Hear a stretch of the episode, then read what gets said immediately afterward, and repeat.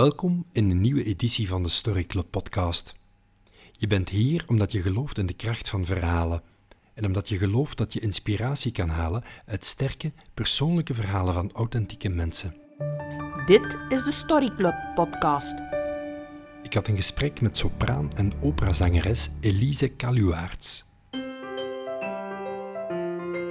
Heb je nogal een podcast-interview gedaan of is dit Nee, het eerste? Dat is het eerste. Heb je daar moeten over nadenken dat je dacht van, hmm, je gaat dan mijn stem horen, je gaat dan, het is dan letterlijk, of ik, ik weet het niet. Is dat iets wat je mee bezig was vooraf?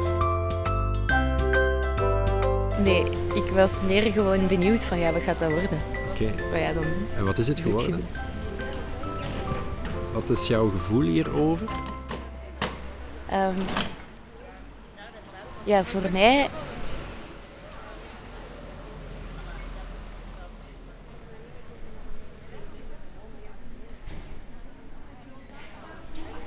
Ik denk dat mijn... het is wel een goed gevoel. het is wel een goed gevoel.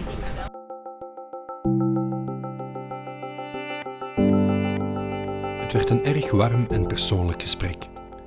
Elise Kaluwaerts groeide dankzij haar veelzijdigheid en innemende persoonlijkheid uit tot een veelgevraagde soliste in binnen- en buitenland.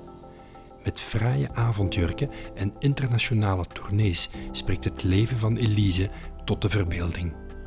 Maar Elise haar verhaal is meer dan gewoon mooi zingen. Elise Kaluwaerts was voor mij een onbekende naam. Ik ben blij dat ik haar ontmoet heb. We hadden een gesprek over de kracht van emoties, over raken en geraakt worden. En Elise vertelde over haar grootste uitdagingen en over de absolute schoonheid van vijf uur Wagner. Ik sprak haar op het terras van het Café de Walvis. 29 augustus. En we zitten buiten. Misschien een laatste zomerdag in Antwerpen. Heb je iets met Antwerpen? In Berchem eigenlijk, in de Walvisstraat. En het voelt hier aan als een dorp. Voor mij. Een beetje zuiders. Is dat thuiskomen voor jou? Absoluut. Ja, absoluut. Ehm, ik woon hier, dus eh, het is sowieso echt eh, thuiskomen. Maar ik vind dat ook echt een, eh, een super fijne buurt om te wonen, Zurenborg. Ja. Want je, je reist veel, Ja. je, bent, je bent veel weg. Kan je daar dan van genieten om in Berchem in de Walvisstraat te zijn? Ja, ik vind het sowieso wel heel fijn dat de dingen vertrouwd zijn. Ook omdat er eigenlijk de hele tijd alles verandert in mijn leven. Qua agenda, qua locatie, qua mensen waarmee ik werk. Ehm, dat is voortdurend anders. Eh, en daarom vind ik dat echt wel, wel fijn om ergens te komen waar ik het ook al ken. Dat is eigenlijk lekker rustig. Ehm, aan de andere kant heb ik dat op meerdere plekken. Ik woon nu wel in Berchem, maar ik voel mij ook enorm thuis in Parijs of Berlijn of New York of Tokio. Maar wat je kent is ook wel fijn. En je gaat binnenkort naar China? Ja, in het voorjaar ga ik naar China. Ja, voorjaar. ehm, ik ga in eh voorjaar 2018 doe ik een, eh, een operaproductie rond Marco Polo eh, in Guangzhou. En Guangzhou is de, het einde van de zijderoute die Marco Polo ehm, gereisd heeft in de middeleeuwen. Ja. We, ken- we kennen jou als bekende zangeres met een groot palmares, maar je bent ook aan het schrijven, vertelde je me. Ehm, ja, dank u voor dat palmares. Ehm, ik ben, eh, ja, ik ben, eh, dit project is eigenlijk een heel bijzonder project, omdat ik ga samenwerken met ehm, een fantastische ploeg mensen daar, waar ik zelf ook al heel lang naar opkijk. Dat is eigenlijk eh, echt, echt heel fijn. Ehm, en het project, was, eh, het project bestaat nog niet, dus het wordt nu eh, geschreven, het libretto en gecomponeerd. En eh, ik mag meeschrijven. En dat vind ik echt wel ehm, prachtig.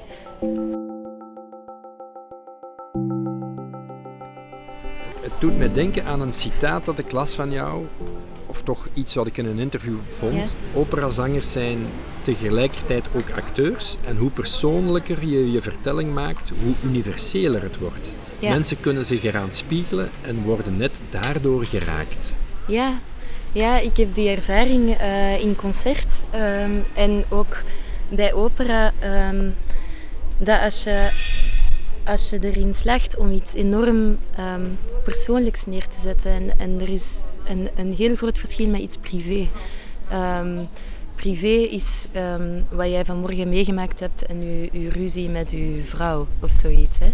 Daar gaat dat helemaal niet over, maar dat gaat over universele emoties die alle mensen meemaken, zoals verdriet en, en boosheid en, en blijdschap ehm, en angst. En het moment dat je in jezelf kunt vinden hoe dat precies voelt en dat kunt stoppen in een muziekstuk, wat dat verdeelt, dan um, kun je echt je publiek in zijn essentie raken. En dat voelt je ook. En dat is denk ik wanneer mensen echt geraakt worden en moeten huilen en ontroerd worden. En um, dat is iets, voor mij, ik vind dat zelf iets heel mooi, omdat dat um, ten eerste wil zeggen dat het voor mensen altijd toch in de basis over dezelfde behoeften en verlangens gaat. Dat is iets heel mooi. Dat jij bent de ander en ik ben jou en er is geen reden om defensief te zijn of angstig of, of agressief. Wij bestaan allemaal en, en, en voor dezelfde redenen. Ehm, maar dat wil ook zeggen dat wat dat ik doe, wat dat uiteindelijk toch vaak ver van mensen staat, dat dat enorm vermenselijkt kan worden en, en dat je daarmee eigenlijk een, een met eeuwenoude um, melodieën en, en, en muziek een verhaal kan brengen wat dat echt over jou en mij gaat. Um, maar ik zie kwetsbaarheid als een hele grote kracht. En dat gaat ook over. Ik kreeg uh, laatst de vraag uh, van, een, uh, van iemand die ik ken, die um, een heel succesvolle opera-regisseur is in Duitsland. Die zei van Elise, waarom doet je eigenlijk zoveel pers? Waarom doet je dat eigenlijk? En waarom stelt je je zo open naar de wereld?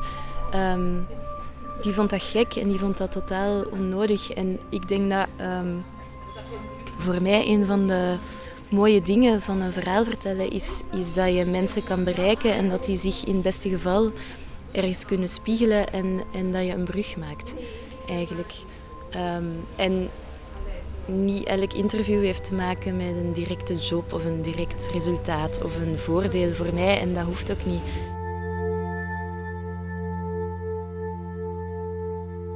Wanneer is iets voor jou succesvol? Um, ik denk dat dat heel erg te maken heeft met de uitdaging um, die, het, uh, die zich stelt voordat het project er is. Ik denk dat, dat voor mij een van de dingen die ik het liefste doe, is, is um, iets overwinnen. ik maak het mezelf heel lastig. Dus als het moeilijk is, word ik echt wel getriggerd.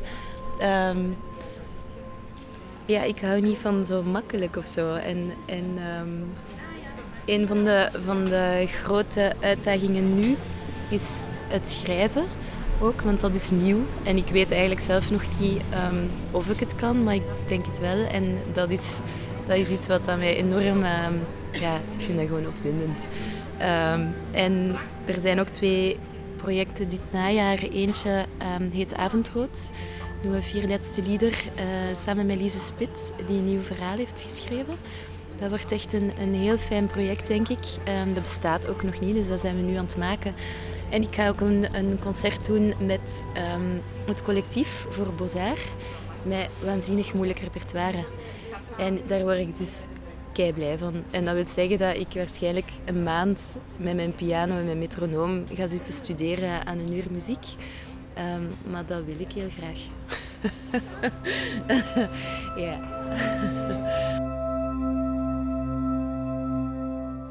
ik denk dat dat...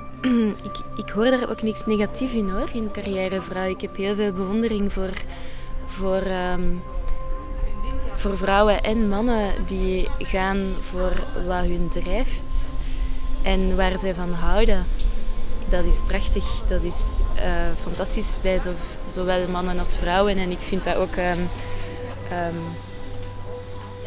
nog altijd een, een, raar idee dat dat voor een vrouw niet hetzelfde zou zijn als voor de man.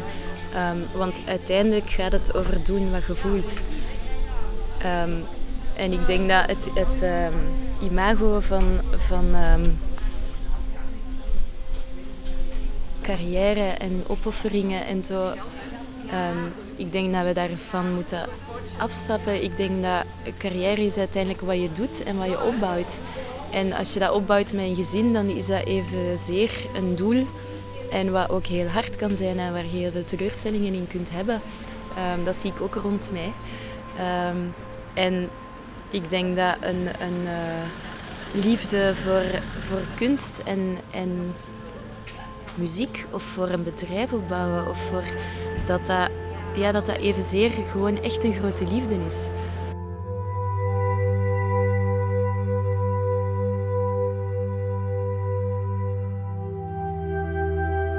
Stel, ik regel iemand waar je mee zijn dag mag doorbrengen, levend of dood.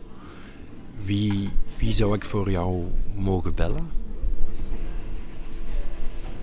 Oh ja, mijn oma natuurlijk. Daar zou ik wel heel graag nog eens een dag mee doorbrengen. Ehm, Dat is meteen top of mind. Ja, die was fantastisch. Um, was zij van Antwerpen? Nee, nee, nee. Die uh, komt uit Holsbeek bij Leuven. Ja, die was echt uh, heel fijn. Um, Zo'n goede oma. Goede oma. Altijd koken, altijd lief. Alles was goed. Um, maar um, dood of levend, ja, goh, wie niet? Shakespeare, Oscar Wilde, Mozart, Schumann, echt alle grote. Maar ook Hugo Claus was ik heel goed bevriend mee. Ik zou heel graag willen dat ik daar nog eens een dag mee kon doorbrengen. En dat was fantastisch. Um, zoveel mensen. Dat is volgende week. Stel dat is volgende week. Wat zou je hem willen vragen? En Hugo, hoe gaat het? en van daaruit, wat wil je drinken? en hier ja. een koffietje in de, in de, walvis, uh, in de Walvisstraat. Sowieso, ja. ja.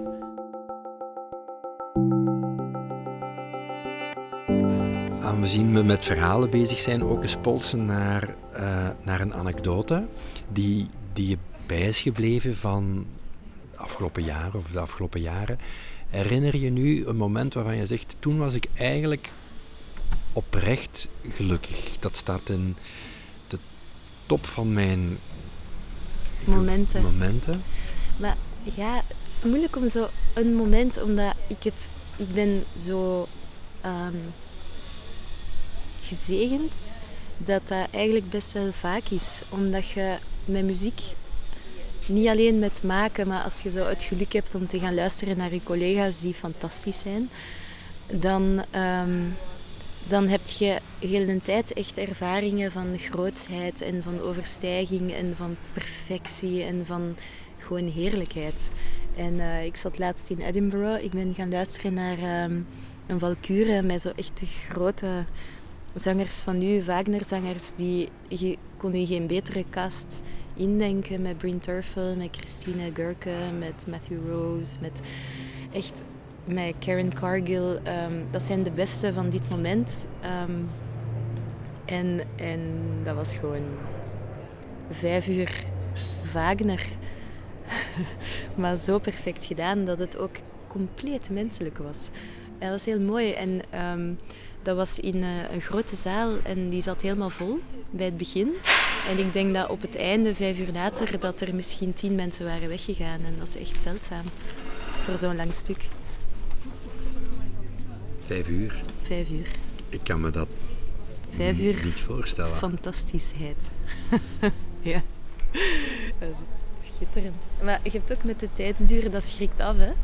Uh, maar met de tijdsduur heb je ook het voordeel dat, het, dat je erin ondergedompeld wordt en dat je al het andere loslaat. Ja.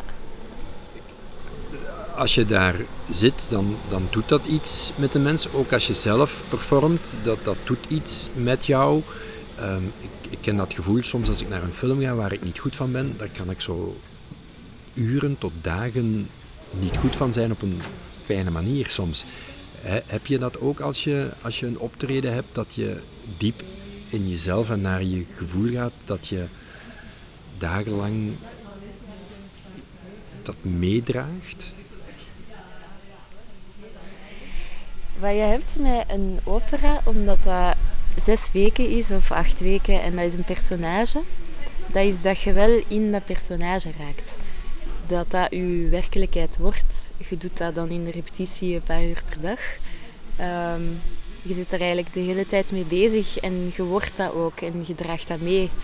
En, uh, en dat is een, een personage zoals een mens met een verleden en een toekomst en, en, en allemaal emoties. Um, dat is zeker zo. En voor de rest, ja, je, ja, je hebt dat wel altijd bij. maar dat is heel mooi. En dat is ook een soort van parallele werkelijkheid of een extra dimensie aan deze werkelijkheid of zoiets.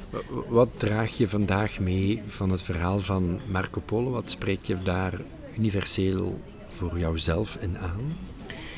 Um, ik denk dat de opera een. Um, een ja, wat mij natuurlijk. Allee, ten eerste is dat een verhaal van een man die de hele tijd reisde en die altijd gekozen heeft voor zijn vrijheid en het ontdekken van nieuwe werelden. Dat kan ik mij aan spiegelen. Nu, dat is een man natuurlijk in een verhaal. Um, en die heel veel opgeeft um, daarvoor, zoals een, een, familieleven of een, een, uh, ja, een gevoel van thuis zijn. Hè. Ik denk dat voor hem uh, de essentie was onderweg zijn. Um, dat is heel knap. nu, in de opera de opera gaat heel erg draaien rond een loyaliteitsconflict is hij trouw aan zijn geliefde. Een, uh, een Chinees meisje die uit traditioneel China komt. Of, um, of is hij trouw aan zijn geloof over een, een, een open wereld waarin, um, waarin er vrije handel is en uitwisseling van ideeën enzovoort. En uiteindelijk kiest hij natuurlijk daarvoor. Um, maar dat blijft een tragisch conflict voor hem als mens. Dus kiest je voor grootheid of kiest je voor jezelf? Dat is eigenlijk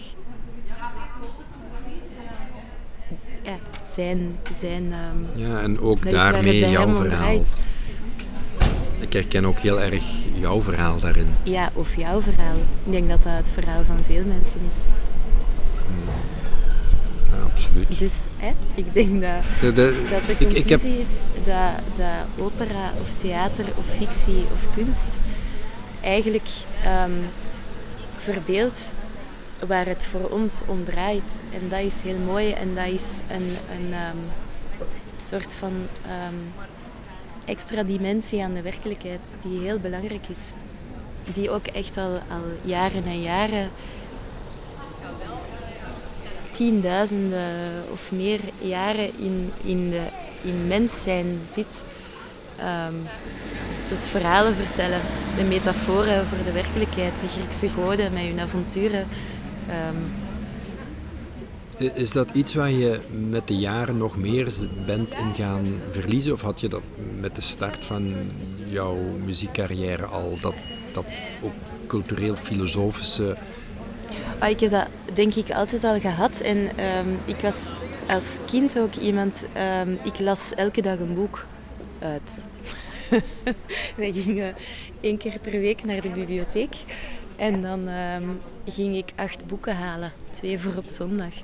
En um, ja, ik weet niet. Dat is gewoon, ik hield gewoon heel erg, of hou heel erg van verhalen en, en van um, het, het ook kunnen verliezen in een verhaal. En dat is dan weer wat uh, Dirk Braakman ook zegt. Lees, lees je nog? Ja, ontzettend veel. Ja. En dat is ook waarom ik het niet lastig vind om lange reizen te maken. Dat is voor mij luxe. Tijd, zitten en een boek. En er zijn, er zijn echt boeken die, die ook uw leven gaan kleuren.